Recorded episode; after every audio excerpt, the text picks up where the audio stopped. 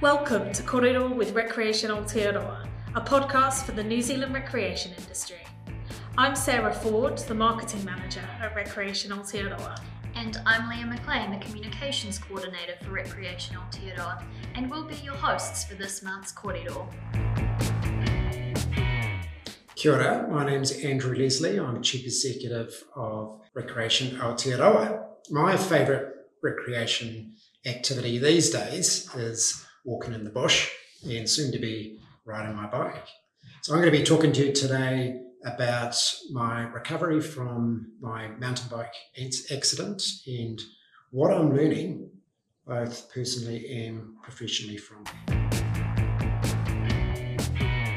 Welcome, boss Andrew, to the podcast, our first ever episode. Exciting. That is exciting. Kia ora, Sarah. Kia ora, Leah. Kia ora, boss. Um, so, yeah, we just wanted to kind of catch up with you. Um, it's one year on Mm. from your accident. Um, what what does that mean? Yeah, one year, goodness. crazy year. Absolutely crazy year.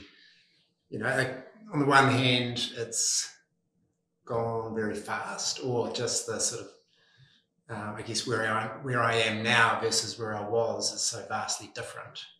So it kind of feels like a, um, yeah, a bit of a time warp sort of a year in Mm. regard. But then also, so much has happened. So it's it's it's been a, a very long year as well. You know, um, but it's a yeah, one year is a is a time to reflect and think about how far I've come. Um, it's also a you know I think a time to reset or you know sort of think about your goals. You know, so um, yeah, a bit of planning ahead as well. But yeah, it's it's certainly a milestone. Absolutely. Yeah. So it's um, yeah, it's been a you know there was um, the nineteenth of, of March was the the actual anniversary day of the um, of the crash.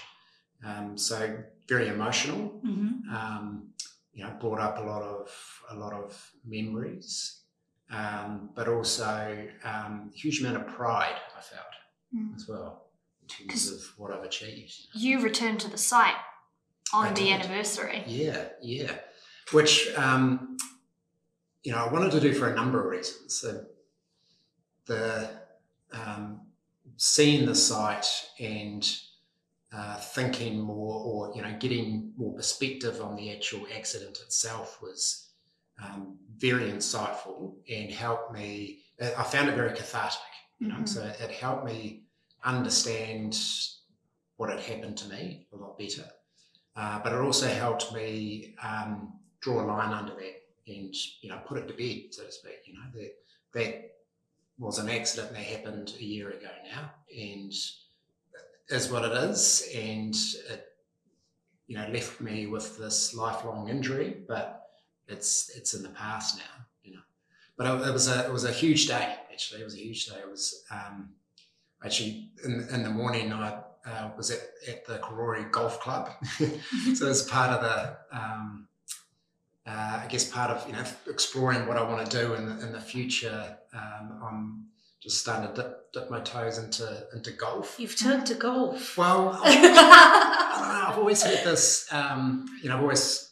I mean, I've never been a great golfer. Let's, let's put that out there to begin with. You know, and I'd maybe play you know one round a year or something like that, and, and be pretty bad for most of the round, and then you hit one or two good shots, and there'll be enough to kind of keep you inspired to, to play again the next year. You know, um, but during my um, my time in hospital, sort of towards the end of my time in hospital, when we we were going out to do rehab, uh, we went to a driving range, and um, so I had a good swing of the of the club then, and, and you know it is, it is actually something I can I can do. So um, yeah, on the on the morning of the anniversary day, um, with a couple of people went to Karori Golf Club, and I did three holes.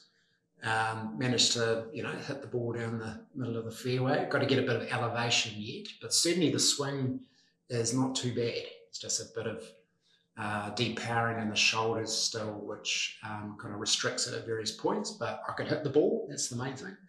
Um, so yeah, it was a cool morning, and then um, yeah, a group of us gathered at the uh, one of the entrances to to Makara Peak, and So I had um, a good mate Sean with me, who's um, he's been coming with me on on my walks. Um, you know, my walk up Mount Kaukau, my walk up Mount Vic. He actually um, uh, on the on the Mount Vic walk, he he uh, walked backwards down Mount Vic, kind of with his hands out, ready to catch me if I, if I fell. So I thought that was, that was it's dedication. It's isn't quite it? a feat. I thought you were going to say you'd made him walk backwards, like you know, like if I'm he going did it a bit slower. so he did it voluntarily. Yeah, yeah.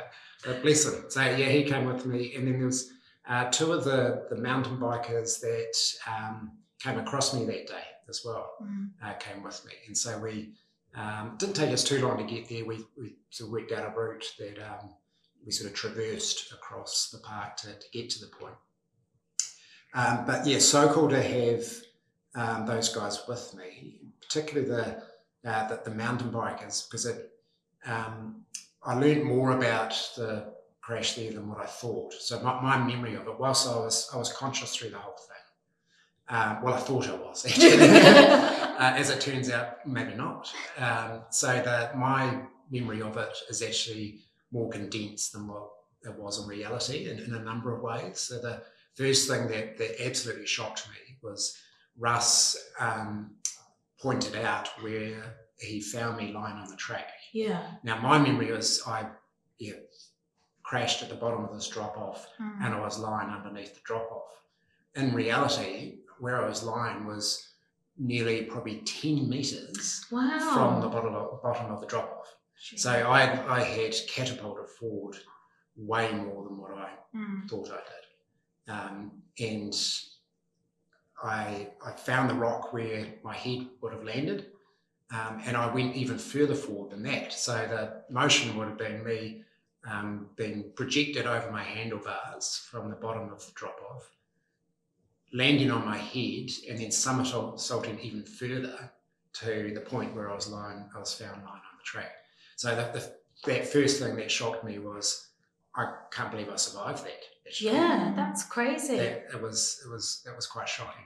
And then Russ sort of talked about what happened when when he arrived, and um, so I was, I was quite clearly sort of phasing in and out of consciousness by the sounds, you know, because I would ask him a bunch of questions, and then I'd sort of he'd see me phase out a bit, and I'd come back to and ask the same lot of questions. so I was kind of going in a bit of a loop, Yeah. you know, and um, and then I I swear that the paramedics arrived at the same time as the helicopter, but no, there was the paramedics arrived, assessed me, then rang the helicopter, and that took a while to get, you know, so there was a Yeah. sort of the the um, the way the sequence of things happened and the time over which it took to happen was different from what I, I recall. That's quite a lot of blanks then, isn't it? Because then, you know, it must have felt like, oh, that happened, and then you get awesome Strava stats from your uh, I know, from your I trip to the hospital in when, the when I, um, when I finally found found my watch, which was um, I still don't know to this day how my watch ended up back at my house, but but it did. uh, it was in a in a bag of mountain biking stuff, and um, I.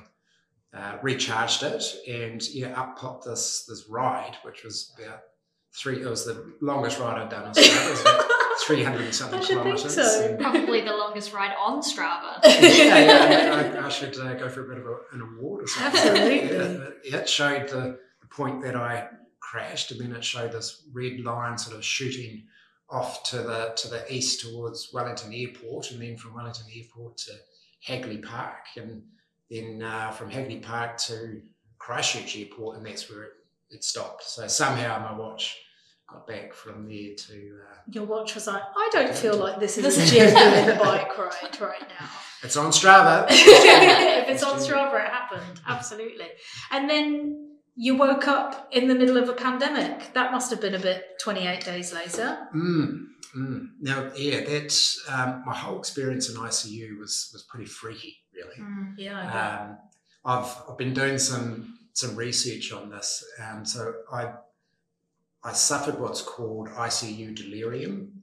So it's actually it's a thing, right? Mhm. And it's experienced by you know as much as seventy percent of uh, people that um, have a extended stay in ICU, and so it's a um, it's a combination of the effects of the, the drugs that you're on, um, the ventilator, uh, the disorientation that you have, not knowing whether it's day or night, and what that does to your circadian rhythm. Um, so a combination of all that means that you get into these sort of delirious states. And um, I guess it was all compounded for me because of the, the weirdness of actually what was happening in the world. And um, that was, you know, people would have been talking about that around me. So, Mm. you know, even when I was in the induced coma in that first week, um, my memory of the, the dreams I was having there, which was super vivid, you know, they felt Yeah. absolutely like I was, you know, awake and living in these dreams. Mm. Um, you know, they were affected by um, what was going, what was being said around me as well, you know, and um, so there was um, sort of a theme that kind of went in and out of these these dreams, and some of them were kind of, um, you know, probably you know hallucinations that I was having while I was awake as well. You know? Mm. So a lot of that was, yeah, was based around sort of, you know, the world being wiped out by viruses and Post-apocalyptic. yeah, dystopian future sort of visions and scenarios, you know. So it was it was really scary. It really Yeah. was, and um, you know, in every sort of scenario, something bad happens to you. You know, Mm. so it's yeah, it's a pretty freaky time, and um, you know, some people uh, ICU delirium continues to affect them. You know, and Wow. um, you know, f- for long periods of time afterwards, they may get anxiety attacks, you know, thinking back on it and so on. So it's, um, yeah, it, I guess it's just, it's a part of my journey, but it's, um, it was a pretty freaky time and yeah, absolutely compounded by the fact that when I woke up, you know, New Zealand was in level four lockdown, you know. It is So- like the beginning of a movie. I, th- I feel like we should contact Netflix and be like, "Have you heard this guy's story? Like, he woke up and it was a pandemic. It's crazy. I That think must it's, have been it's, so strange. it's really crazy, really strange. Yeah. And you wouldn't, your family wouldn't have been able to see you at that point. Is no, that right? no, that's right, and that continued for quite some time. Mm. You know, where uh, once I, I mean, we'd kind of, we'd worked out a bit of a, um, or it had, it had been worked out uh, that my wife was able to see me for sort of an hour a day while I was in ICU. But when I got to Burwood, uh, Burwood Hospital, Christchurch, uh, they had a very strict, um, you know, no visitors rule.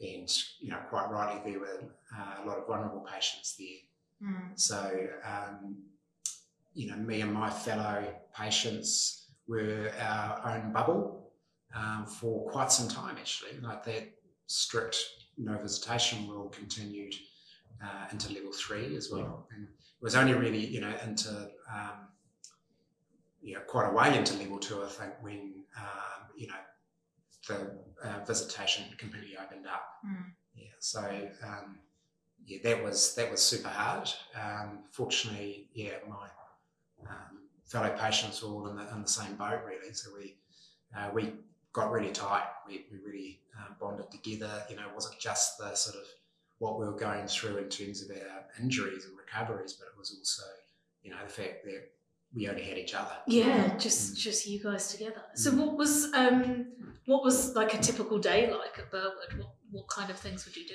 Well, Monday to Friday was full time job was rehab. Mm. Yeah. So, um, you know, you in the morning, you, it takes a wee while to, to get ready in the morning, and you know, be nurses helping you get get ready, and uh, depending on your level of, of functionality, um, that that may be, you know, everything needs to be done by the nurses, or it may be that you know you do some of it yourself and some of it assisted. Um, but yeah, you kind of that first period is getting ready, um, getting into either your wheelchair or into you know your crutches or whatever your form of mobility is at the stage, and heading off down to the gym for your first session. And so a, a typical day for me would um, it could be you know as much as uh, six separate sessions each day, which would be a there's definitely sort of two physio sessions in the gym. Um, there would be a a hand session in the gym as well. Um, then there would be a range of other forms of occupational therapy sessions where the focus may be on, um, you know, learning to uh, brush your teeth, or it might be learning how to you know, do up your shoelaces or, kind of where, wherever you're at at that point. You know, bearing in mind for me, with the um, the level of the injury, my whole body was affected. So in effect, I, I was having to, you know, relearn how to do everything. you know. Yeah. Um, so that that was was quite a, a catalogue of things we we needed to work through with the occupational therapist to be able to do again, be able to do independently. You know, so you kind of don't have to have too much assistance, I guess, in doing everyday things. You know. I think one thing that really struck me that you said um, a while ago was even now doing something like picking up a glass of water still takes quite a lot of brain power for you to do. Like you really have to Mm. think about the action before you do it. That This, yeah, this. It, I mean, it's so things don't happen automatically for me, given the fact that the messages clearly have been blocked coming from my brain to different parts of my body. That motion of reaching out for a glass of water, I've got to be conscious that the muscles are operating in the right sequence. You know, when I walk, I've got to be very conscious of each stage of my gait in walking or you know all these sorts of forms of of movement are super complicated when they aren't happening happening naturally. The uh, and so that whole process of you know, relearning how to move was yeah if you sort of step back and look at it objectively it's it's fascinating. And for me I my relationship with my physio was so key there. You know, so the, every time there was a, a an opportunity to advance my movement to the to the next level, we, we just like absolutely went for it. So it's it's on the on the, the back of a lot of a lot of hard work and, and coordination uh, with the various physios and occupational therapists, etc., that are that were helping me but yeah, to this day, it's uh, it needs to be reasonably uh, front of mind when I move. Um, I mean, even even this morning, walking to walking to work, uh, one of my colleagues popped up next to me and uh, said hello, and it gave me a huge fright. I literally jumped. It was because I was just like so focused on walking and what's immediately around me, and, and you know, looking at the footpath and trying to work out whether there's deviations in it then all of a sudden someone was calling my name. It just just like wrenched me out of this uh, this absolute trance that I was in. Was- That's was a really good mental note for people not to like sneak up behind you our conferences or anything. Yeah, and, and also I've learnt that when it's windy, I need to take my walking stick with me. I uh, was walking to a to a meeting probably about November, I think. You know, November in Wellington obviously is very windy, and I was coming around a corner, and there- there's a there's a couple of couple of roads in the CBD in Wellington where it's just an absolute wind tunnel, and I came around the corner and the wind was just barreling down the street and it smacked me on the side and uh, just absolutely knocked me over. Oh and wow.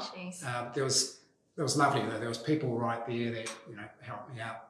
Um, I, there was a guy under each arm that helped me across the road and they escorted me all the way to my meeting. Oh, that's Yeah. nice. But you know, I've learned to take a walking stick with me when it's windy, and yeah, certainly, um, you know, moving around requires a lot of a lot of focus for me. Mm. Especially in Wellington. Maybe maybe a Mhm. move to a less windy city. I know. And it's not, it's not just the wind either. You know, it's it's our um, our environments, our um, urban environments are you know not easy for, for Yeah. people to move around. Mm. Especially in Wellington with the brick footpath. It's Yeah. really slippery when it's been raining. Yeah, absolutely. Looks nice. And look, yeah. um, you'd said about your relationship with your physio, and Mm. that's so awesome that she was so supportive. How did she react when you told her that you were going to walk out of Burwood? And well, how did she react when you did walk out of Burwood? Yeah, well, both her and I had a bit of a cry issue when I I, when I walked out of out of Burwood. But early on in my stay there, you get asked what are your what are your goals? You know, what are your goals by the time you leave hospital? And I guess like most people, you know, your your vision is that you, you want to walk out there out of there. You know, that's a uh, that's something that would be you know a huge achievement. So I had that there as a goal. Uh, I also had I wanted to play the chord on the guitar again. You know. But then I also had these, um, I guess, stretch goals in the back of my head as well. So there was, yeah, walking out of there, but I wanted to walk well out of there. I had a, a vision in my head of being able to walk in the bush in Wellington. So to be able to achieve that, it was more than just being able to walk around the gym in Burwood without any you know, walking sticks or crutches or whatever. I needed to learn how to walk out in the community and out in the environment. And that's that then sort of shaped the, the work that I did with my physio. So she was awesome and in terms of getting me and my drive and, and ambition. And we really pushed through the whole the whole process really to get to that. So there was enough time in my stay in hospital that we could do things that are a bit more advanced. Mm-hmm.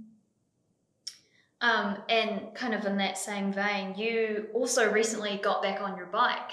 Mm, I did. I did. Now that was that was a goal in the phase once I was out of hospital. So again, I got asked for you know what are your six month goals with my new physios, the community based um, service that I'm, I'm, now working with. And I had yeah, a, a, range of different goals. One of them was getting back on the bike. And I, so I, I sort of broke down the, um, the, whole process. Like I, yeah, I knew I needed to be able to um, move the pedals around on a bike, but I also needed to have strength in the right places. I needed to be able to balance. I uh, needed to be able to you know, the practical things like being able to get your bike out of the bike shed and up the stairs and up the path and onto the back of the car. We sort of worked through all those various components of it and did preparation before we actually got on the bike. And but it was so cool. So we were at Karori Park and lovely day. And I so you know, with my mountain bike, it's got a seat dropper, so I kind of worked out how to get on the bike and had the, the seat down, so I was touching the, the ground. And um, it was really that sort of mental hurdle of that first that first pedal, you know, that mm. first revolution. But at the end of the day, it was it was fine. Like as soon as I got that that little bit of momentum, the unknown was how my balance was going to be, but I knew immediately that it was it was fine. So mm, that's brilliant. Got the other foot on, and and away we so cool. Amazing. Yeah. Absolutely smashing the personal goals, which is just like fantastic. Yeah, yeah. And look for you know, I'm so I feel so lucky with the recovery I've had.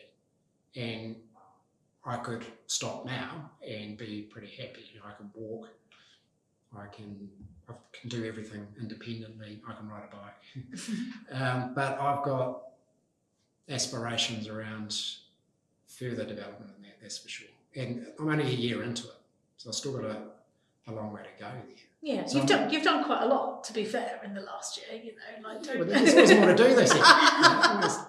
so I'm thinking. So with my walking, yeah, I can walk, but I want to be more efficient with how I walk and be more fluid. I work walk a bit like a robot at the moment. So how do I how do I achieve that? You know, that's that's a, a much sort of finer detail that I need to focus on. And I'm trying a whole another level of, um, or a whole different type of treatment that sits alongside my physio treatment called neurophysics, which is all about uh, rerouting neural pathways in your body. So it's a, it's a treatment that's more focused on the nervous system rather than muscles and, and getting building strength and flexibility. And it complements really nicely the, the work I'm doing with the physio. So you know, I'm trying I'm trying lots of different stuff basically. Awesome.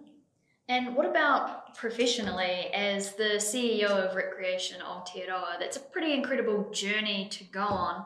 So that's obviously it's obviously changed the way you look at recreation. Um, so how has the experience sort of shifted your mind professionally, and what would you like to see in the recreation sector that caters for people who aren't as able-bodied as other people? Mm. Well, there's, there's a couple of sides to this for me. There's the fact that it, my experience really validates the benefit of recreation and the, Mm-hmm. the benefit of the work that the recreation sector does. So recreation has been pretty much the foundation of my recovery, really. So thinking about how I really pushed on when I was in hospital, that was when I got out of hospital and went to the beach and went to the you know Port Hills and walked on tracks, went to the driving range. I can still hit a golf ball, not very well, but I can never hit a golf ball very well anyway. Uh, so it was, yeah, it was recreation. It- you know, so I was doing things that benefited me not only physically but also mentally. And I think that's the, of course, the special thing about recreation, isn't it? So there was this validation of our work, really. But then it's absolutely got me thinking about how do we improve the situation for people with disabilities in terms of accessing recreation. Yeah, it's it's hard, you know. It's, it's I mean, it's hard to just walk around the streets, let alone thinking about getting into the outdoors. And that's really where my passion is starting to, to build towards. There's yeah, there's there's you know organisations like DOC and Halberg and so on are doing some great mahi in this area. So how do we add our voice to that as Recreation Aotearoa? How can we add value to that whole intent and how do we bring others into that whole conversation as well? So that there's like a national collective drive to improve the situation for people with disabilities. And there's you know, a number of things to discuss in that area. So there's some, some good practice and it's about elevating that and sharing it around. But where, where are the gaps? And i think it probably lies in at, at more of a big picture universal level really. So there's this idea of universal design, which thinking about how that applies to particularly accessing the outdoors in Aotearoa, I think that's where the conversation needs to be pitched at. Mm-hmm. So the, the types of tracks and other opportunities we, we offer in the outdoors, if you take more of a universal design element to that rather than just thinking about the track standards, for example.